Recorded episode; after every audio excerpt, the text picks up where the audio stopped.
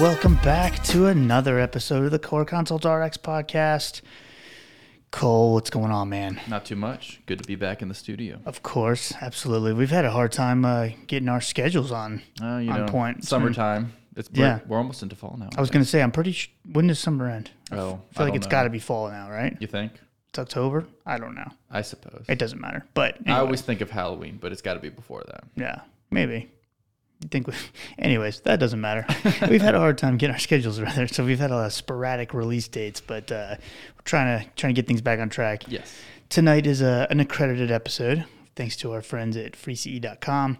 And we're going to be discussing BPH and OAB. So, overactive bladder.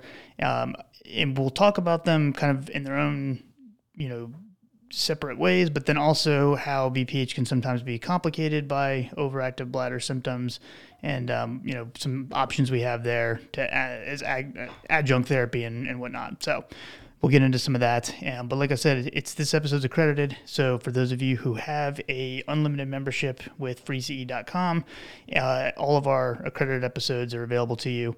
And we will give you a password uh, at some point during this episode, and you'll um, use that to activate the uh, or get access to rather um, the post activity test. And uh, once you pass that, you'll get your one hour of continuing education credit. Uh, it's available for pharmacists and nurses. So uh, make sure you take advantage of that. And if you're not a free CE member, like we've said many times on the show before, definitely encourage you to check out their library of content, and they have a lot of good learning opportunities. So thanks to them for continuing to partner with us. Yes. All All right. right. BPH. Let's start off with that, I guess. Yeah. Let's start with BPH, which we haven't said stands for benign prostatic hyperplasia, also called benign prostatic enlargement (BPE), but I feel like BPH is is a little more common. Um, so the prostate, we can talk a little bit about that. It's a small heart-shaped, um, chestnut-sized gland, so not very big, uh, located below the urinary bladder, and it does have a function. Has a couple of major functions. Um, it secretes fluids that make up a portion of the ejaculate volume, about 20 to 40 percent. It also provides secretions with antibacterial effect, uh, possibly related to its high concentration of zinc. Uh, but as individuals age, of course, it uh, can enlarge. Yes. So the, the prostate gland itself is made up of three types of tissue. We have epithelial tissue, um, which is going to produce the prostatic secretions um, that are delivered into the urethra during ejaculation. Um, also, androgens themselves will stimulate epithelial tissue growth. Um, stromal tissue is another um, type of tissue that's found in the prostate gland, and it's um, what contains those alpha androgenic receptors that can cause smooth muscle contraction when stimulated by norepinephrine.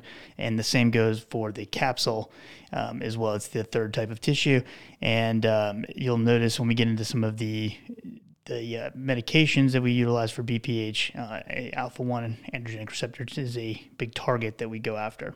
Um, so the, the normal prostate is composed of a higher amount of stromal tissue um, than epithelial tissue, and it's usually like a two to one ratio. But in patients that have BPH, it can actually be like a, as high as five to one ratio, and um, so that stromal tissue tends to get out of control with with uh, proliferation, if you will. Um, the prostate's dependent on androgens, uh, primarily testosterone, for the development and maintenance of size and function.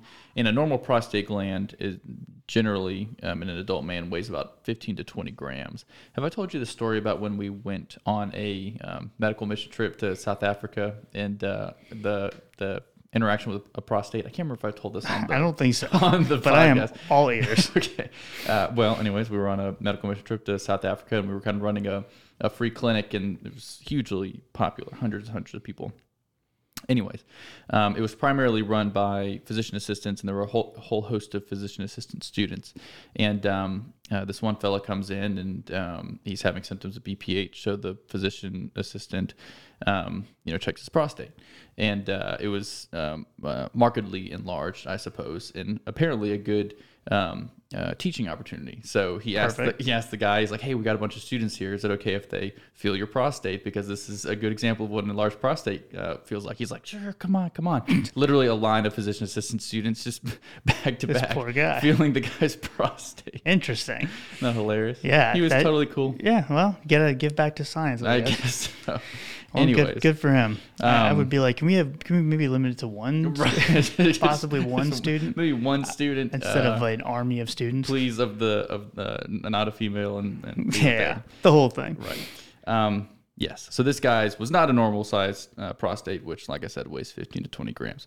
Testosterone is metabolized to dihydrotestosterone by 5 alpha reductase or andro- or estrogen by aromatase enzymes and then dihydrotestosterone is responsible for the normal um, and hyperplastic growth Now, BPH can arise from both static and dynamic factors. So, when we say static factors, we're talking about those that are related to the actual anatomical enlargement, um, you know, of the prostate gland itself. So, this is going to actually produce like a physical block at, at the bladder neck and obviously obstruct urinary outflow. Um, enlargement of the gland depends, obviously, like Cole said, on the androgen stimulation of the epithelial tissue, um, as well as estrogen stimulation on stromal tissue in the prostate. Um, and so, you know, the, the enlargement itself is what we think of as like the static factor. Dynamic factors relate to the excessive um, alpha androgenic tone of the stromal component of the prostate gland, the bladder neck, the posterior urethra. And, you know, this is going to result in contraction of the prostate gland around the urethra, as well as the narrowing of the urethral lumen. Um, as far as BPH, which we know to be a pretty common um, condition, uh, as far as age, peak incidence of clinical BPH occurs between ages 63 to 65 years old.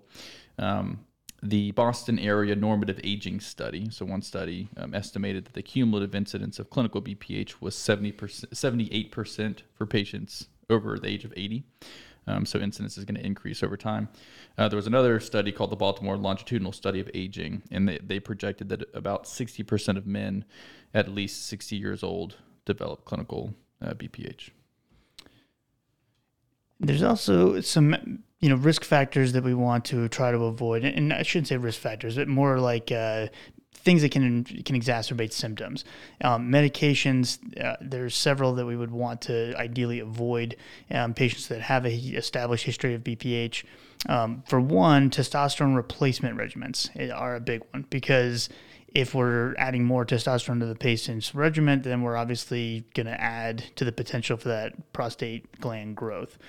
Um, so ideally, pro, uh, testosterone replacement therapy would not be utilized in uh, in patients with BPH. Again, ideally, there's definitely workarounds for that and things that um, it- you know that patients can be on TRT, if, you know, in certain situations if for quality of life purposes and whatnot. But uh, the textbook ideal answer would be no TRT.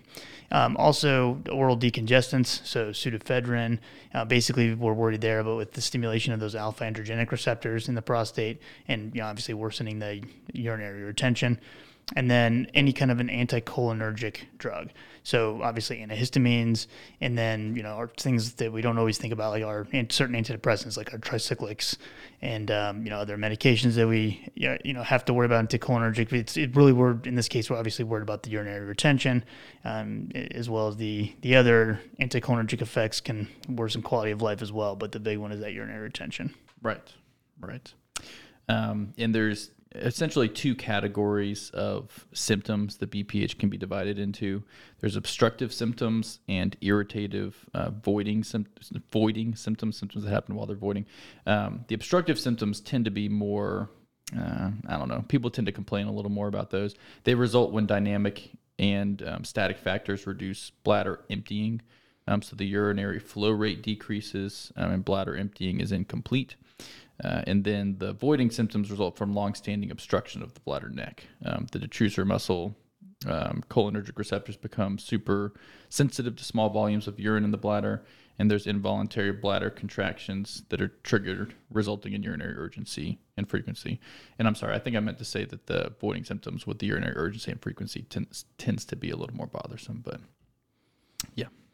Well, and you know when we talk about obstructive and irritative voiding symptoms and their overall negative impact on a patient's quality of life, we typically refer to that you know concept as lower urinary tract symptoms or LUTS, as it's LUTS. abbreviated. And the American Urological Association um, uses something they call the uh, symptom index score, and that can also kind of help to determine the severity of the patient's uh, symptoms. So, obviously, establishing that they do have you know, LUTS uh, in the first place, and then also we can kind of put you know that severity behind it to see how quickly we need to escalate therapy or which direction you know we need to go if we even need to start therapy. So the the index itself is going to consist of seven questions that are all evaluating the severity of, of LUTS on a scale of zero to five. Higher numbers obviously indicate more severe symptoms and you know a need for potentially more intensive therapy. And uh, patients can complete a, a voiding diary in which you know they record the number of voids, the volume of each void, and voiding symptoms for several days. If you want to get really thorough and, and I would dare I say fancy with uh, your workup of the patient, um, I, my real world. Uh, alarms going off saying I doubt a patient uh, unless you have a very you know just very involved patient that takes their their health very seriously and wants to be actively involved. I feel like it would be very difficult to keep a a very thorough voiding diary for a lot of patients. But that's just you know my experience. The volume of each void. means you have to Measure it. you come the the kit comes with a an Erlenmeyer flask and you have to Oh, nice. yeah yeah that's not true. I was about to say that You're like you up. looked at me like is this a real thing? Well, I'd imagine if you're going to record the volume, there does need to be some sort of measuring device. Mm-hmm. So I guess it's there, you know, some sort of container. Business opportunity. We, we sell uh, Lutz kits, I bet you could. voiding diary. I bet you could 3D print those uh, oh, containers. for sure. Uh, you ever watch The Addams Family? Never mind. Okay. Well, there's a large person, like a kind of like a Frankenstein-looking guy. Oh yeah, yeah, I've seen that. Uh, Is his name Lutz? I have no idea. Lurch. Lurch. Never mind. His name is Lurch. Close. That's what I thought every time you said Lutz. That guy was coming to my mind. ah, But his name. big Addams Family fan. I mean, I watched it. Okay, right on. Yeah. Wasn't there a new one recently? the new Netflix thing? Oh yeah, was it um, good? I didn't see it. What was it called? I don't know. I didn't see it either. But, Addams Family? I mean, it was all over the Was place. it called the Addams Family? No, no, no, Reboot? no. It was about. Uh, it was just about the uh, the girl. It'll come to me at Oh. some point. Wendy, isn't that her name? Or Wednesday or something? Wednesday. I can't remember what the show was called. Wednesday seems like it should be her name, but I feel like it's probably Wednesday. No, it's Wednesday. Addams. it is. Okay. Um, ah, okay, I'll look it up later. Yeah. Anyways. back- Anyways. sorry guys. Back to BPH. back to the um, back to the severity index. So uh, it, it stratifies it into mild, moderate, or severe. Mike mentioned some of the scoring. Um, the mild is less than seven, moderate's eight to nineteen, severe is greater than twenty. Um, uh, if you score in the mild category, you might be asymptomatic. You might have a peak urinary flow rate less than ten milliliters per second. Um, and then uh, you might have a post void residual urine volume of greater than 25 to 50 milliliters. Um, moderate would be all those same symptoms plus obstructive voiding symptoms and irritative voiding, voiding symptoms. Um, so there's signs of detrusor instability. And then severe would be all those things plus one or more complications of BPH as well. Now, like Cole mentioned earlier, you know, there's one way of uh, simply, a very simple assessment of how um, potentially enlarged a patient's prostate may be, and uh, this is known as the digital rectal exam (DRE). And so uh, it's very simple, but I'll let you look that up for educational purposes if you're interested. Um, it's uh, one of those exams that makes me happy to be a pharmacist and uh, not a PA. But um, the urinalysis should also be done as well uh, because we obviously want to screen for any kind of um, or any signs of um, you know, renal stones or signs of infection. And um, there are certain criteria a patient may meet that would indicate they would be uh, a candidate for a serum prostate specific antigen or PSA, um, which is obviously there to, to screen for prostate cancer. And so this is something that can be done in patients um, over the age of 40 or more. Patients should also have a 10 year life expectancy. And obviously, the potential benefit of diagnosing prostate cancer is outweighed by the cost of the test itself. And so, if, if the patient you know has, has never had one and meets that criteria, it would be a good idea to get a PSA as well. Um, guess what the show's called? What's it called? Wednesday. I'm so. Um, didn't I say that? You I'm pretty did. sure I nailed it. You did. We said her name was Wednesday. Yeah. yeah, Um, I'm like a bigger fan than you are. I guess so. I think I did watch the first episode now that I see the the picture. anyways, um, It's the most we've ever talked about Addams family. I know. Objective measures of bladder emptying um, would include peak and average urinary flow rate, which you might think, how do they determine what the peak and average urinary flow rate is? Well, they have something called a uroflowmeter, um, and I guess the practice of this is called uroflowmetry. Uroflowmetry. Flowmetry, yeah. Uroflowmetry. Um, and if you can imagine, um, you know when you're adding oil into your car, mm-hmm. got the uh, I've seen people Funnel. do that through the windows. as, I, wa- as I watch the real men out as there. As you hand them their seventy dollars, right. and, And I, and I stare at them and go, wow, that must be cool to know how to work on cars. But you have the funnel. Just imagine Yeah. a funnel going into a pitcher and then some sort of thing that's measuring how much is going in at what rate. And you pee into one of those and bada bang, bada boom. That's a uroflowmeter. Um, Post void residual urine volume is assessed using an abdominal um, ultrasound, abdominal ultrasonography. Um, so, a, uh post void residual volume of urine, 25 to 50 milliliters or more, implies failure of the uh, bladder emptying and a predisposition for urinary tract infections. So, you're not getting all of the urine out of the bladder. Yeah. And, you know, that's, I feel like that's where the, the patients typically, the way they actually, you know, express their symptoms, they usually say it's just very hard to empty my bladder all the way. I feel like I finished going to the bathroom, but then I feel like I could still go somewhere, but nothing's coming out. And it, obviously, it, it's one of those things that can be very just it's it's not a a typical like disease state that we think of like it's not you know chronic pain or certain things but it can uh, very much so affect quality of life affects patients ability to travel induces anxiety social issues um, you know it's definitely a, a, big burden on quality of life so we want to make sure that we can mitigate the symptoms as best as we can I mean, I'm sure it's uncomfortable. If I have like you know a little teeny rock in my shoe, I think I can't think about it all day. You know, so imagine having the feeling of you know not You- emptying your brow- yeah, bladder fully. for sure. very frustrating. All right. So I guess we'll, let's start off with uh, mild disease because, like Cole said, a lot of these patients can be asymptomatic when they're seen. So, you know, patients, you know, may have some very mild, bothersome symptoms, but a lot of times they're asymptomatic and they're not at risk for like complications of, of BPH necessarily. So, this is the patient that could be a candidate for watchful waiting. So we're not necessarily starting medications at this point, kind of seeing how they do and you know going from there and, and waiting until their symptoms get a little worse before we do start medication. This obviously needs to be patient specific or if you're really concerned about side effects based on their comorbidities or something. But um, I, I would say, yeah, at least me anyway, I'd be hard pressed to have a patient that's the symptoms are at least bothersome enough to them to seek treatment, and then me going, well, just going to watch and wait and see how much worse it gets for you. Um, but no, obviously, if we're trying to avoid medications, watchful waiting can be an option. Um, we would definitely want the patients to return, you know, and get reassessed every six to 12 months or sooner if their symptoms change. But um, the watchful waiting is not just kind of as I facetiously was alluding to, just, you know, okay, see you later, kick them out the door. It does need to be accompanied by patient education, ideally. And so talking to them about restricting fluids, especially close to bedtime, um, minimizing caffeine, minimizing alcohol intake, uh, frequent emptying of the bladder when the patient is awake, and especially if they're planning on certain long trips or anything. And then you know, avoiding drugs, like we talked about in the beginning, that can exacerbate voiding symptoms or cause urinary retention and make the symptoms worse. I guess it could be a situation where someone comes in with mild disease and they're like, "Hey doc, I'm having these symptoms. Like, what can you do?" And he's like, "Well, we got these meds." And they're like, "Ooh, I don't really want to take meds."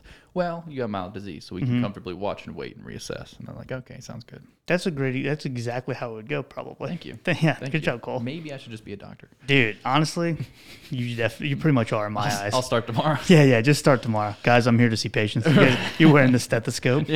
I got my my a doctor t-shirt my on. doctor scope. yeah, my, my, my doctor stuff. Um, okay, well, we'll talk about meds, which would be uh, what you would do if you cannot watchfully wait. Uh, I'll start with alpha adrenergic blockers, uh, which are generally considered first line treatment um, these days for patients with moderate to severe symptoms. They inhibit alpha 1 adrenergic receptors and relax smooth muscles in the prostate and the bladder neck. Um, so they're going to enhance urinary outflow from the bladder, assist you know with a weak stream and and um, incomplete emptying of the bladder, that sort of thing.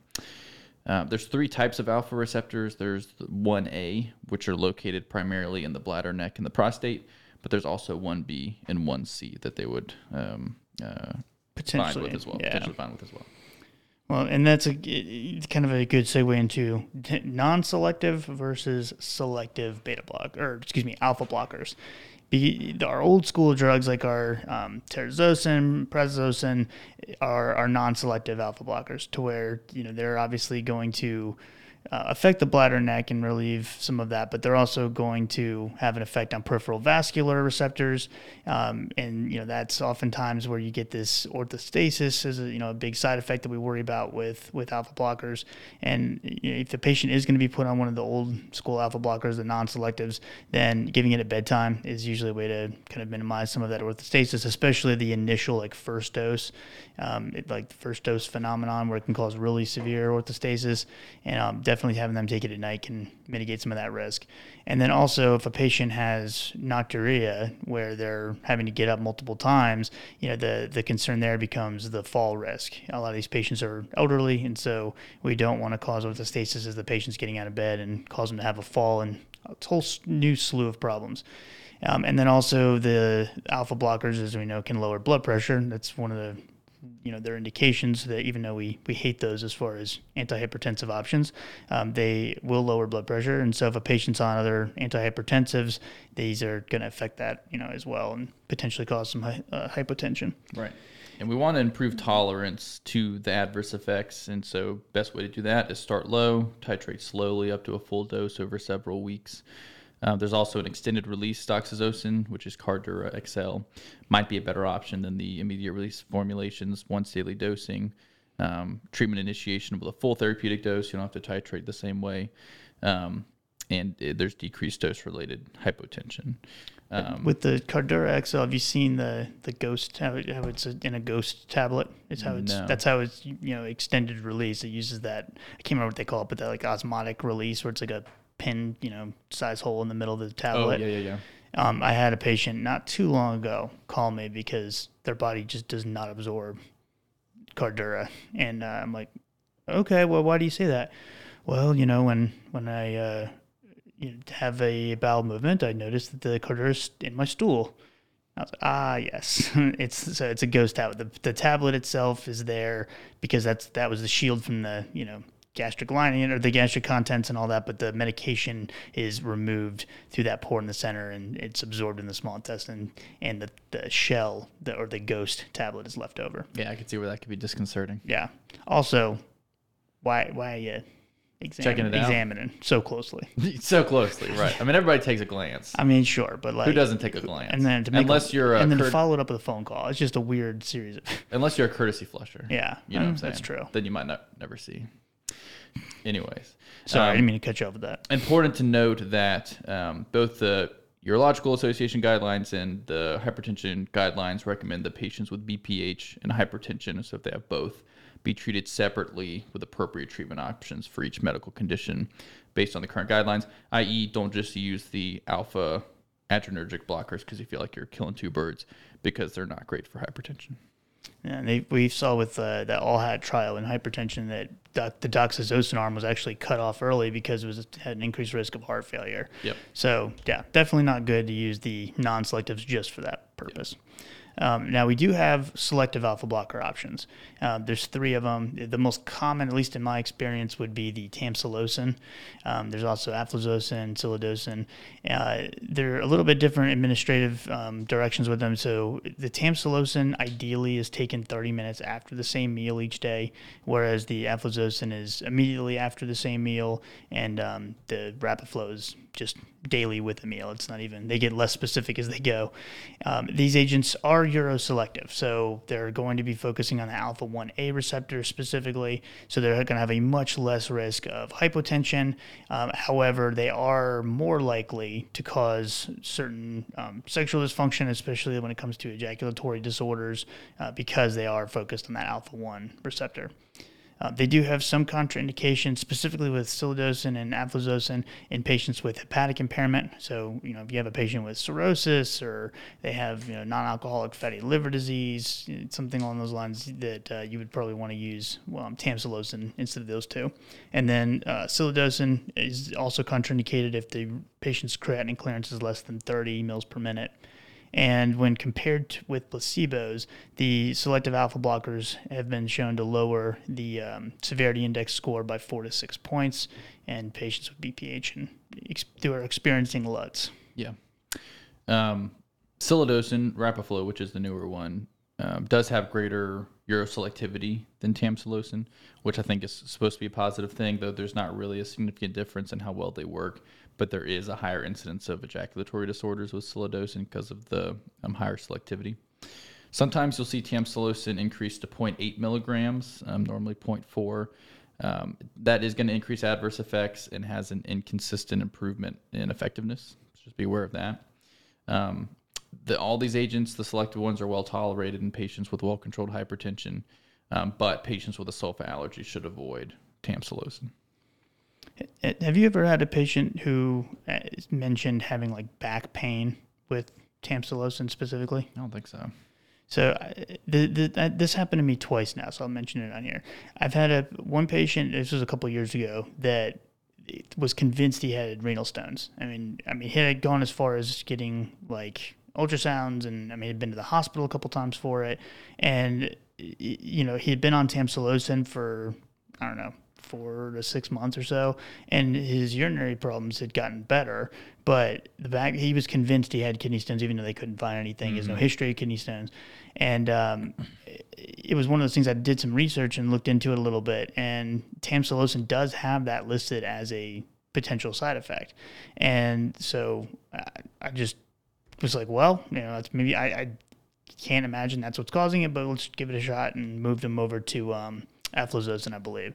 And within like four days, he's like, dude, my back pain's gone. It just it's reported as lower back pain. Yeah, huh. and uh, the thought process, at least um, according to the uh, chat, you know, GPT or whatever, um, who did some did some good research on studies briefly before we started.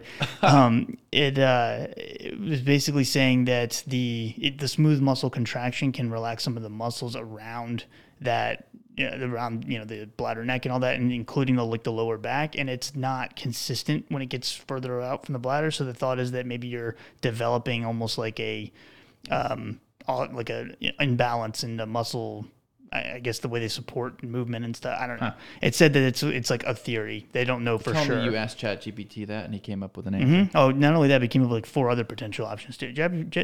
Very well versed in evidence based medicine. Pay, you must pay for premium. Oh, well, yeah. I'm not trying to look up a bunch of studies. no, um, but and then literally four weeks ago, I had another patient who was was planning surgery on his back stopped tamsulosin, and I said, "This is gonna like way out on a limb. It's probably not gonna do anything to help, but let's try it for a week.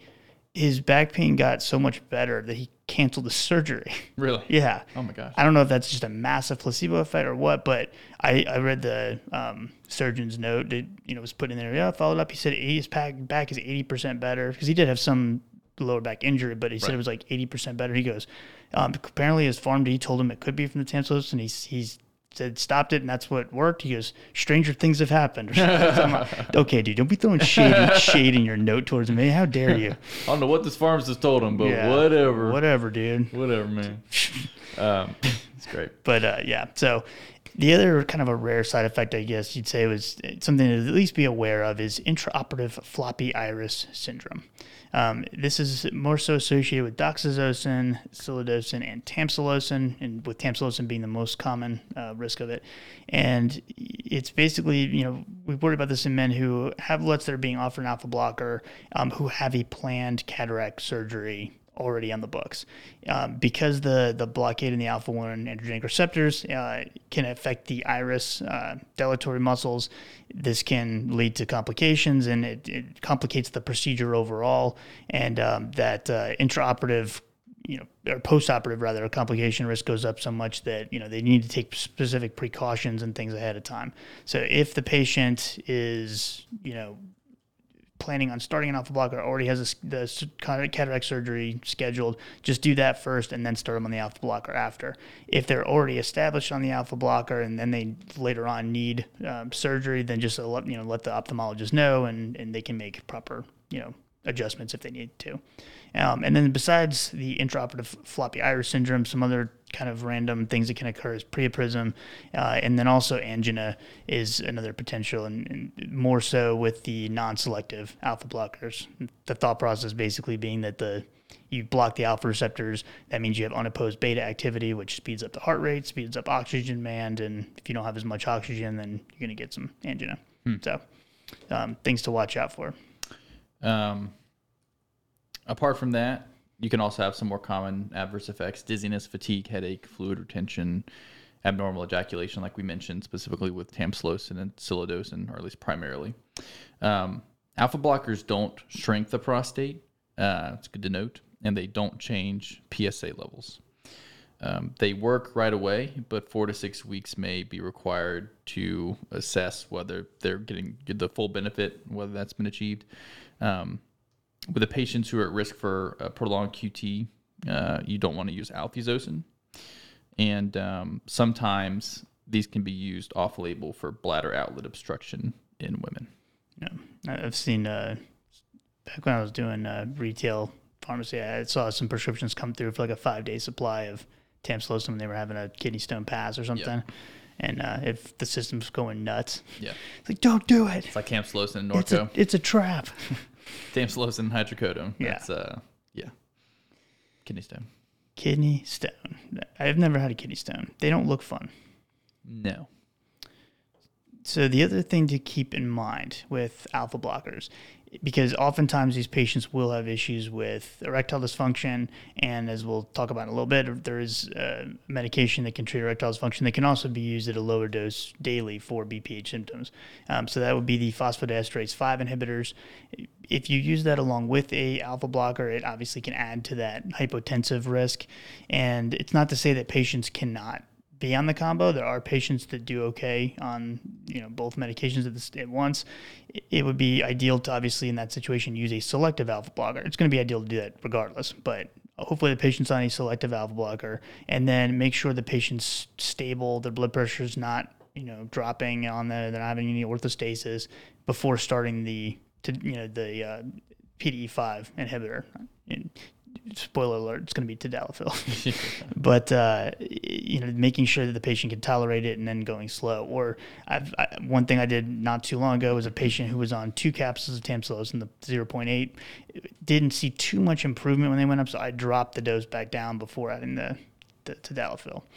Um, but uh, the other thing, keep in mind um, that the alpha blockers are 3A4 substrates, so you got to worry about drug drug interactions. And then um, silodosin also is a substrate of P glycoprotein, and so watching out for strong um, P glycoprotein inhibitors like cyclosporin um, is important as well. Yeah. So before we go further, throw the password out before we both forget. Let's do it. So um, today's password is going to be BYE LUTS. By LUTS. L U T S. Yes, L U T S, all capital letters, no space, B Y E L U T S. And you'll have full access to our super fun activity, post activity test. You're going to do great. Good luck. Lots of confidence, lots of energy, lots of positivity. Yeah. S- sending good vibes your way. Yeah. Could you imagine? First try, 60.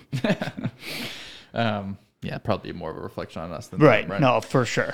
Um, okay, so let's talk about a different medication class: the five alpha reductase inhibitors that are indicated for management of moderate to severe BPH um, when the patient's prostate glands are at least 40 grams. Those are finasteride and dutasteride. No doubt you've seen them.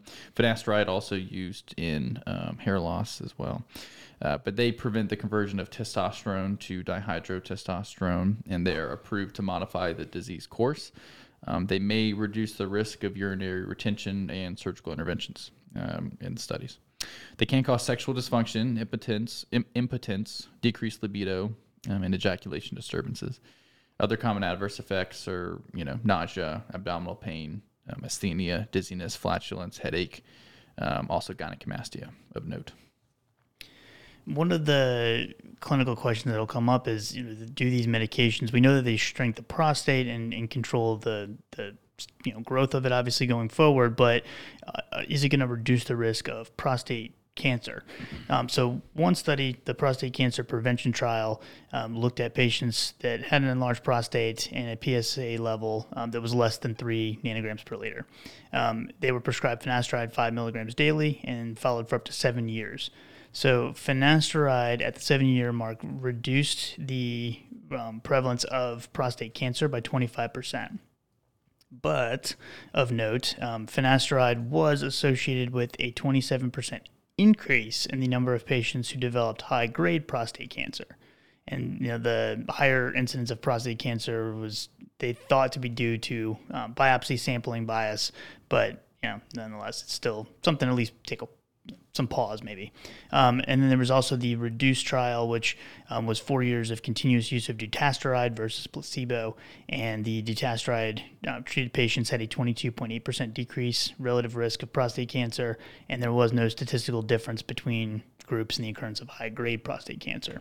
So, you know, they, they, some people have justified that uh, to say that dutasteride may be a better option than finasteride, but cost also is a factor as well because dutasteride can be a little bit more pricey. Um, good to note that pregnant women should not take or handle um, 5 alpha reductase inhibitors because they can be absorbed through the skin and cause birth defects. Finasteride competitively inhibits type 2 5 alpha reductase and lowers prostatic dihydrotestosterone by 80 to 90%. Um, dutasteride is non selective, um, and it inhibits both type 1 and type 2 5 alpha reductase. Um, prostatic dihydrotestosterone production is quickly suppressed. And um, even though there's some differences with what they're inhibiting, there's not really a difference between how well each of them work. I feel like I see finasteride a little more commonly, mm-hmm. but dutasteride as well. Yeah. Um, they don't immediately reduce lower urinary tract symptoms. Um, and like we said, they should be reserved for men with a large prostate volume greater than 40 grams. Um, so usually they need at least six months um, to achieve clinical benefit. So a little different than the ones we, the other ones we talked about. Um, but they can reduce prostate size, which is a little more unique, uh, by about 25% during that six month period. Now, 5 alpha reductase inhibitors can also um, reduce serum PSA levels by as much as 50% um, in the first 6 to 12 months when they start therapy. Now, obviously, we would want to obtain a PSA level at baseline if the patient's a candidate for getting PSA level, and then kind of repeating that PSA after six months of treatment and comparing the pre-treatment PSA. Um, if the new PSA level does not decline by 50%, um, you know the patient should be evaluated for prostate cancer, uh, and and if the patient you know has says they've been taking it, obviously you want to double check and, and, and evaluate their adherence to make sure that that's not part of the, the problem if they're not taking the medication. Um, and then patients with an increase in PSA level of 0.3 or more above the baseline should be evaluated for prostate cancer as well. Yep. Um, so there are instances where we need combination therapy um, when uh, a man is having lower urinary tract symptoms they have a larger prostate and they have an elevated PSA. Um, finasteride with doxazosin is the most well studied. Um, dutasteride is FDA approved for use with tamsulosin in um, symptomatic men having an enlarged prostate. Um, there is a branded combination, dutasteride and tamsulosin. Uh, it's called Jalyn. Um, That's a dumb name. It's a silly name. Yeah, it? I don't like it. It's okay though. Though usually we complain about um, brand names being too on the nose. That's true. That it is easy to pronounce. Completely unrelated to everything else. Um, it's probably pronounced Yalen or something. We're saying it wrong. Uh, there was one trial um, looking at the combination of um, Avodart and tamsulosin. Um, the CombAT trial it evaluated monotherapy versus combination therapy, and it found that um, in these particular patients, um, you can achieve further benefit with the two drugs in combination. So yeah, dutasteride and tamsulosin. All right. So we have a third class of medication we kind of alluded to earlier, the phosphodiesterase 5 inhibitors. Uh, and the one that's approved for BPH is tadalafil or Cialis, 5 milligrams, taken daily as opposed to as needed, like it is typically used for uh, erectile dysfunction. Um, they also studied 2.5 milligrams, which showed to be inferior to 5 milligram tablets, and also um, 10 and 20 milligrams were also uh, assessed as well, but they were not found to be superior. So that's how they ended up landing on the 5 milligram dose. mechanistically, these are working by increasing cyclic GMP, which, yeah, as we know, relaxes smooth muscle in the prostate, urethra, bladder, neck, pelvic blood vessels, and um, hopefully will improve the patient's overall symptoms. Um, based on studies and things, you know, we've seen that it does improve the uh, symptom index scores to some extent. Um, you know, and, and, we think of them as being about as efficacious as the uh, alpha blockers. Um, there's no um, or minimal increase in urinary flow rate or reduction in post void residual, um, you know, with tadalafil alone. And so, you know, patients who you know, first getting started on monotherapy, I feel like in most cases they get put on the alpha blockers to start, and then this is kind of an afterthought as a you know augmentation option. Um, they can be potentially used first line in patients who have BPH and erectile dysfunction, uh, but then you have to worry about cost and things as well because the tadalafil five milligrams tends to be for some insurance plans a little bit more pricey than something like tamsulosin. So it kind of depends on what you're trying to accomplish. Um, again, if the, what I look for personally is if a patient is on something like tamsulosin and maybe they're on the Cialis 20 milligrams as needed, um, that would be somebody who, and, and obviously is not having orthostasis or anything, that would be a patient that would probably want to switch from the as needed tam, uh, tadalafil to the five milligram dose and just add it to their daily regimen to see if we can kill two birds with one stone. Yeah. And there are some common adverse effects headache, flushing, gastric reflux, um, and back pain that is um, been linked to to tadalafil's inhibition of uh, PDE type 11, and it usually responds to NSAIDs and Tylenol if you need to treat that. Chat GPT gave me that too. Oh, yeah? Mm-hmm. Nice. I look up all my mechanism stuff with that. You know, they give a disclaimer to verify the information that it gives. Oh, I know. And I have sure verified, for a lot of that stuff. But, you know, it, also, I don't think anybody's going to get hurt if it's not phosphodiesterase type 11. That's correct. But in case you need to win trivia, Type 11. Type 11. I didn't know there were 10 other types. I had no idea. Um, of course, these are contraindicated in anyone taking nitrates, and it appears that um, all of the PD5s seem to be comparable in terms of their improvement of symptoms based on a 2015 meta analysis, but tadalafil is the only one who's actually that has actually been FDA approved for BPH. Yep. And so, uh, like we said earlier, if, you know, if we do use a combination of alpha blocker along with these, we need to make sure that we just really monitor the patient's blood pressure, stabilize them on one agent before moving on, and um, uroselective is, is key. Yeah. Um, we also want to separate the tadalafil from the alpha blocker by four hours or so if we can, and um, just to again mitigate some of that risk of the uh, orthostasis and all that. Yep. All right. So I guess let's jump into the overactive bladder side of things, and then we'll kind of merge them together after that. Does that work for you? Sure. So we'll start off with uh, I think this is the first time we've done background information, talk through meds, then back to background information or changing it up on you guys. But uh, when it comes to overactive bladder, um, one of the things we're trying to avoid, obviously, is urinary incontinence, which is the involuntary leakage of urine. Um, by definition, uh, overactive bladder is a symptom syndrome that's characterized either by urinary urgency. Um, you know, we typically think of that as like a, a, urinary frequency or nocturia, and it can also be associated with urinary, um, or excuse me, urgency urinary incontinence um, in the absence of a known pathologic condition, and obviously that can result in similar symptoms to things like a UTI, bladder cancer, and whatnot. So you, that's what they mean by in the absence of a known pathological condition, um, but the symptoms can be kind of the same. Um, urinary urgency is, by definition, a, a compelling desire to urinate. Um, urinary uh, urgency, urinary incontinence is when that urge comes. The patient is unfortunately having leakage that's associated with that urgency, and um, obviously it can be problematic for patients, you know, social, again, social relationships and quality of life, you know, behavioral health and all that. Um, urinary frequency is, is defined as voiding eight or more times uh, during waking hours, and nocturia would be defined as two or more awakenings in the night, um, you know, to get up and urinate. There's also stress urinary incontinence or urethral underactivity, which would be brief bursts of um, urinary incontinence um, concomitant with exertional activities like exercise, running, coughing, sneezing. Um, in this case, the muscular tissues around the urethra um, that form the urethral sphincter are uh, compromised.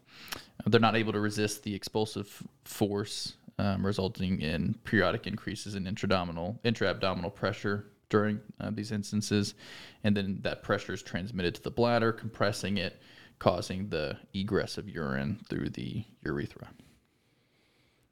So when we think of normal bladder emptying, um, you know, it's going to when the when the patient's trying to empty their bladder, we think of the decrease in urethral resistance that occurs, and then you know the it's also going to decrease the contraction of the bladder. Excuse me, it's going to cause the contraction of the bladder muscle to expel the urine during the the the filling process, the uh, beta 3 adrenergic um, receptors are stimulated, which relaxes the detrusor muscles. Alpha adrenergic stimulation tightens the internal bladder sphincter.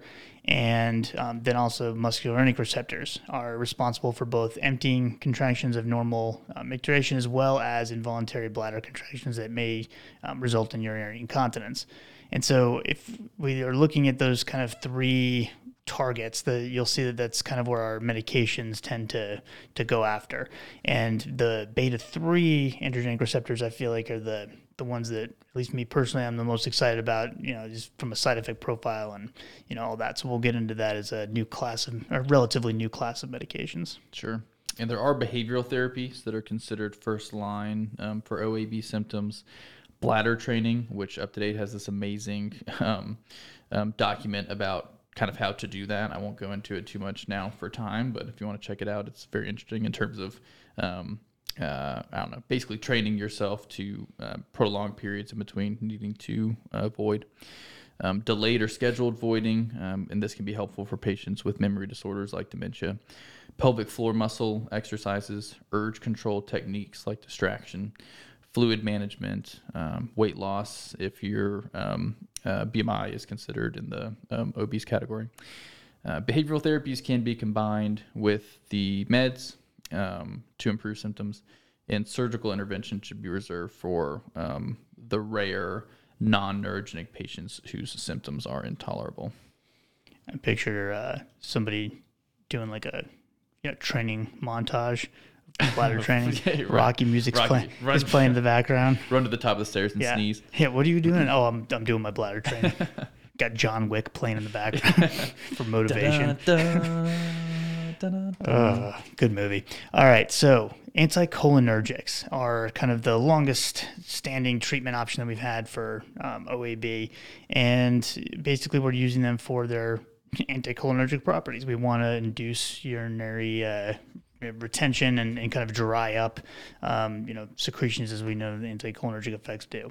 So the I mean, the options there's there's so many with, with this class. I feel like this is one of the you know most available options we have for a class of medications. But we have things like oxybutynin, um, which is immediate release, extended release. There's also a topical gel. There's a patch version, um, and then there's also um, some others like trospium. There's um, darifenacin, there's solifenacin, which would be uh, Vesicare, and then previously uh, Enablex. So there's there's definitely a few options, and the hard part with these, at least in my opinion, is that they have very different. I shouldn't say very different, but they have different uh, severities of their anticholinergic side effect profiles, and so depending on the patient's comorbidities and you know patient specific factors, it may push you in one direction over the other when it comes to picking and choosing between these agents. Yeah. Um, there are some instances where you wouldn't want to use them, like gastric retention, decreased gastric mobility, um, motility. Um, sorry, motility, and then un- in, in uncontrolled I knew what you meant. angle glaucoma. Yeah, basically the same thing, right? Yeah, not quite, but almost. Um, uh, they can cause issues, and they they have been linked to increased risk for dementia, um, which is concerning, but they can also cause agitation, confusion, especially in the elderly, dizziness and blurred vision. Um, other adverse effects like drowsiness, xerostomia, constipation. And then you do have to consider creatinine clearance um, if it's less than 30 with fesoterodine, solifenacin, tolterodine, and trospium. Um, you have to decrease the dose, and you can't use uh, trospium XR with the creatinine clearance that low. And then you know the the oxybutynin, like I said, is is a commonly used formulation, and it does have um, one of those ghost shells for their extended release tablet. So kind of just be aware of that. Um, the the patch and the gel can come into play whenever you're trying to avoid um, some of those anticholinergic side effects, especially the the dry mouth and the constipation. In particular, tend to be significantly less with the the patch and the gel.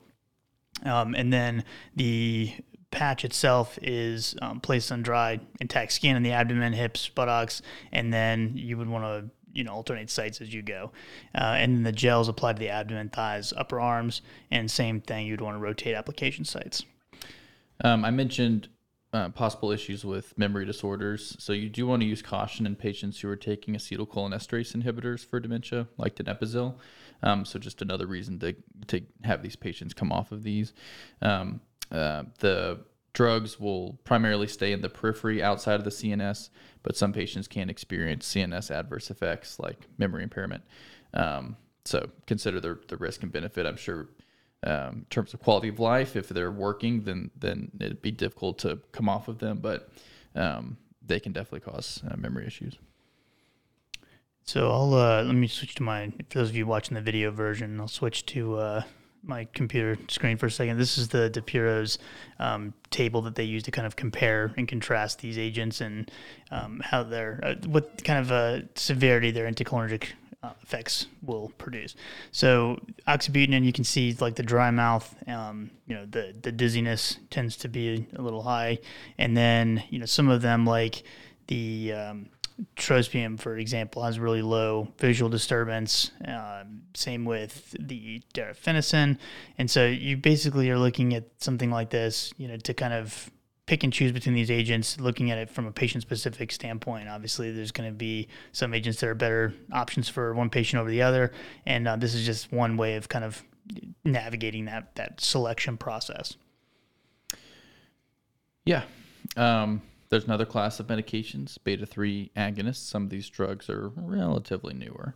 Um, there's Myrbetriq, mirabegron, which we've probably heard of. Um, it starts at 25 milligrams and can be increased up to 50 milligrams, and it relaxes the detrusor muscle and increases bladder capacity when it activates the beta 3 receptors.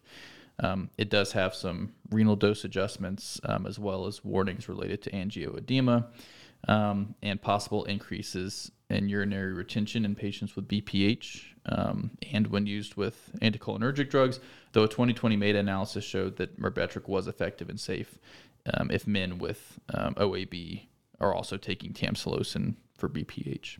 Mm-hmm. It has some other adverse effects like hypertension, headache, constipation, so you do want to monitor blood pressure, heart rate, and other urinary symptoms. Um, and it does have drug interactions. It's a it's a 2d6 inhibitor. And the hypertension, from a statistical standpoint, tends to actually be a little bit higher risk in younger patients. Um, so that risk goes down a little bit as they get older. But I have seen some patients whose blood pressure skyrockets with Myrbetriq. So just be cautious with that. Um, if Myrbetriq is not something that you're wanting to go, you know, that a, a path you're not trying to go down because of the hypertension risk. Um, well, good news. As of 2021, we have uh, Vibegron or Gemtesa is the newest kid in the block that's in this class, and uh, it's just a 75 milligram dose given daily. Doesn't require dose titration. Um, it was studied in a, a, trial called the EMPOWUR trial, and it d- did not have an, any increase in adverse events lo- uh, associated with hypertension compared to placebo. So that was one you know big win for for uh, Gemtesa over Myrbetriq, and it also doesn't have any interactions with 2d6 uh, inhibitors. So that's also good news. Very good. Um, side effects: headache, nasopharyngitis, diarrhea, upper respiratory infection risk. Um, and uh, you know those are some of the more common effects. Um, really, I feel like this is pretty well tolerated. I, I, actually feel like we use quite a bit of this in our clinic. Um, you know, it's the beta three um, receptors are also found in the respiratory tract, and that can can potentially influence the immune response in that area, which is why they think it can increase that risk of respiratory infections. I'm on a roll now of explaining why these weird side effects happen. I don't know why I got on this kick lately but I can't help it. ChatGPT um, must be uh, yeah, yeah, active. Huh? So active. but um, yeah, creatinine clearance less than 15. We're not going to use Gemtesa. Did you want to talk about any of these um, studies before we talk about Botox?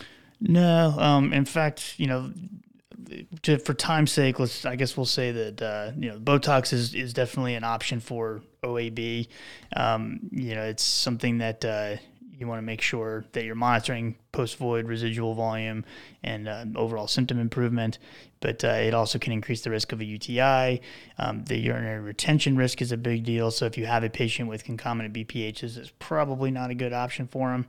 Um, and then for some patients, you know, the, the uh, they'll get put on um, prophylactic antimicrobial therapy one to three days prior to, uh, on the day of, and then obviously one to three days following Botox administration to cut down on that risk. So I presume they're injecting it into the bladder. Mm-hmm. It's a it's a cream.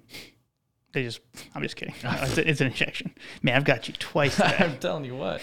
I am used to the migraine. Uh, oh Botox, yeah, yeah, yeah. You know, which is similar to cosmetic. So this is one that's yeah. administered to a very different location. Yeah, it's quite different. Quite quite different. Seems much more uncomfortable. I wonder how many injections because with migraines it's a whole bunch. Yeah, yeah. I, I don't know. I've never seen the procedure done. Me either. But uh, hmm. Yeah. Chat GPT, what you got?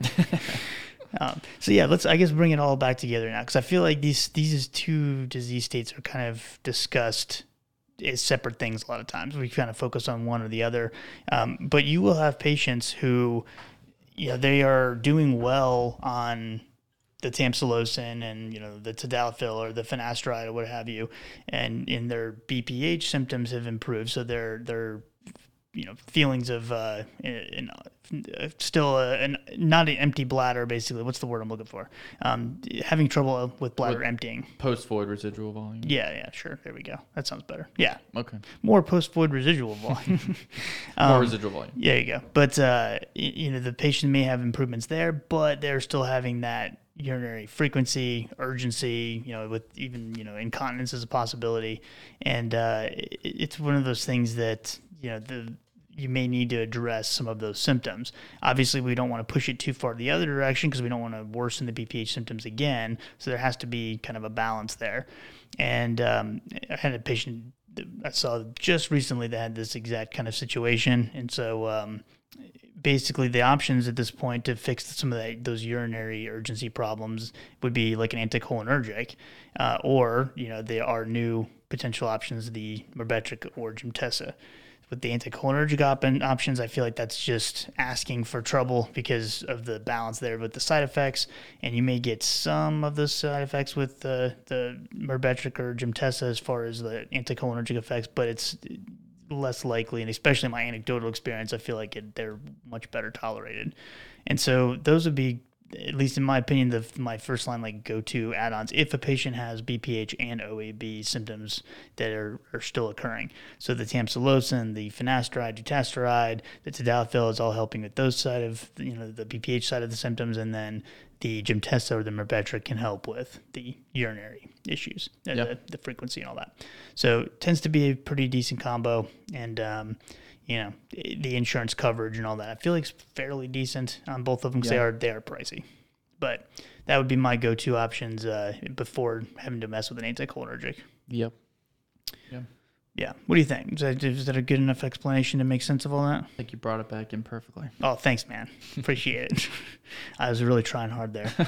but uh, yeah, so definitely one of those things that uh, need to be, especially in male patients who have BPH, needs to be looked at as separate things, but also you know how they interact with each other because they do have that interplay. Yes, the most important note I think is is a lot of times when we think BPH, we think men, mm-hmm. we think overactive bladder, we think women, mm-hmm. but men also yes have overactive bladder. Yes, that can that can look like BPH, mm-hmm. maybe be misdiagnosed for you know if it on a on a cursory glance, or or the same kind of thing is you know the patient just or they, they're someone's looking through their charts like oh well they have BPH of course and just associating the urinary urgency and incontinence right. symptoms with BPH which the is not necessarily the case. Thinking BPH right when you yeah. think LUTS, but it's not necessarily yes. Yeah, so yes. definitely good to have uh, both those things in your mind for your male patients especially. Yep. So, like we said earlier, make sure if you are a freeCE member, go get your credit. Um, ace the 10 question multiple choice test, quiz, whatever you want to call it. And then uh, you'll have one hour continuing education credit. And um, I hope that uh, has been helpful for everyone. And um, we've very much appreciated freeCE continuing to partner with us. And uh, they've been fantastic to work with. So definitely encourage you to check out their library of content if you have not done so already. Also, um, make sure you check out Pyrls. Um, it's a drug info app that we've talked about many times. They've been um, partnered with us for quite a while. And uh, if you go to Pyrls, P-Y-R-L-S dot com slash core consult RX. Um, you can download uh, the, the, free version of the, the, the, app, and you can also get some free PDF uh, downloadable like algorithms for treatment of various disease states and things. It's some really good content. So very uh, cool um, app and, and growing pretty significantly as far as the amount of content that's on there. Um, from where they started to where they are now, it's very impressive. So thanks to Pyrls for continuing to work with us and then also um, the uh, high powered medicine second edition is available. Um, we heard from uh, Alex Poppen last week or two weeks ago now, I said, I guess, and um, he's the author of this book. It's a great um, review of over 150 landmark trials. So definitely very convenient for a quick reference. And if you are a member of the Patreon, which has our uh, more lecture, traditional lecture style content on there with PowerPoint slides and all that boring stuff, um, you if you if you are a Patreon who subscribes for the annual membership, you will get a free digital copy of High Powered Medicine, um, the evidence based medicine book and review of landmark clinical trials. So just more incentive to check out the Patreon. Oh yeah. And um, if you guys have any questions for Cole and myself, make sure you send us an email, um, message us on, on any of the social media platforms. The you can text the phone number. I will say um, I did not realize I had a error in my uh, the, the app that I used for that number, and uh, that's in the show notes. And I did not realize my phone was not getting or sending um, text when I would use that oh, that number. So I got all of a sudden I fixed the problem and I got a, a huge uh, influx of text messages that I have not been answering to people who are listening. So if that applies to you, very sorry about that. We're not intentional. Uh, apparently, I'm just not very good with technology or, or, updating apps. So I'm sorry about that, but I'll definitely I'm going to work on that over the next couple days to get back to everybody. You know, a month later. but uh, thank you guys so much for listening, and uh, we'll see you all on the next episode. Have a good one.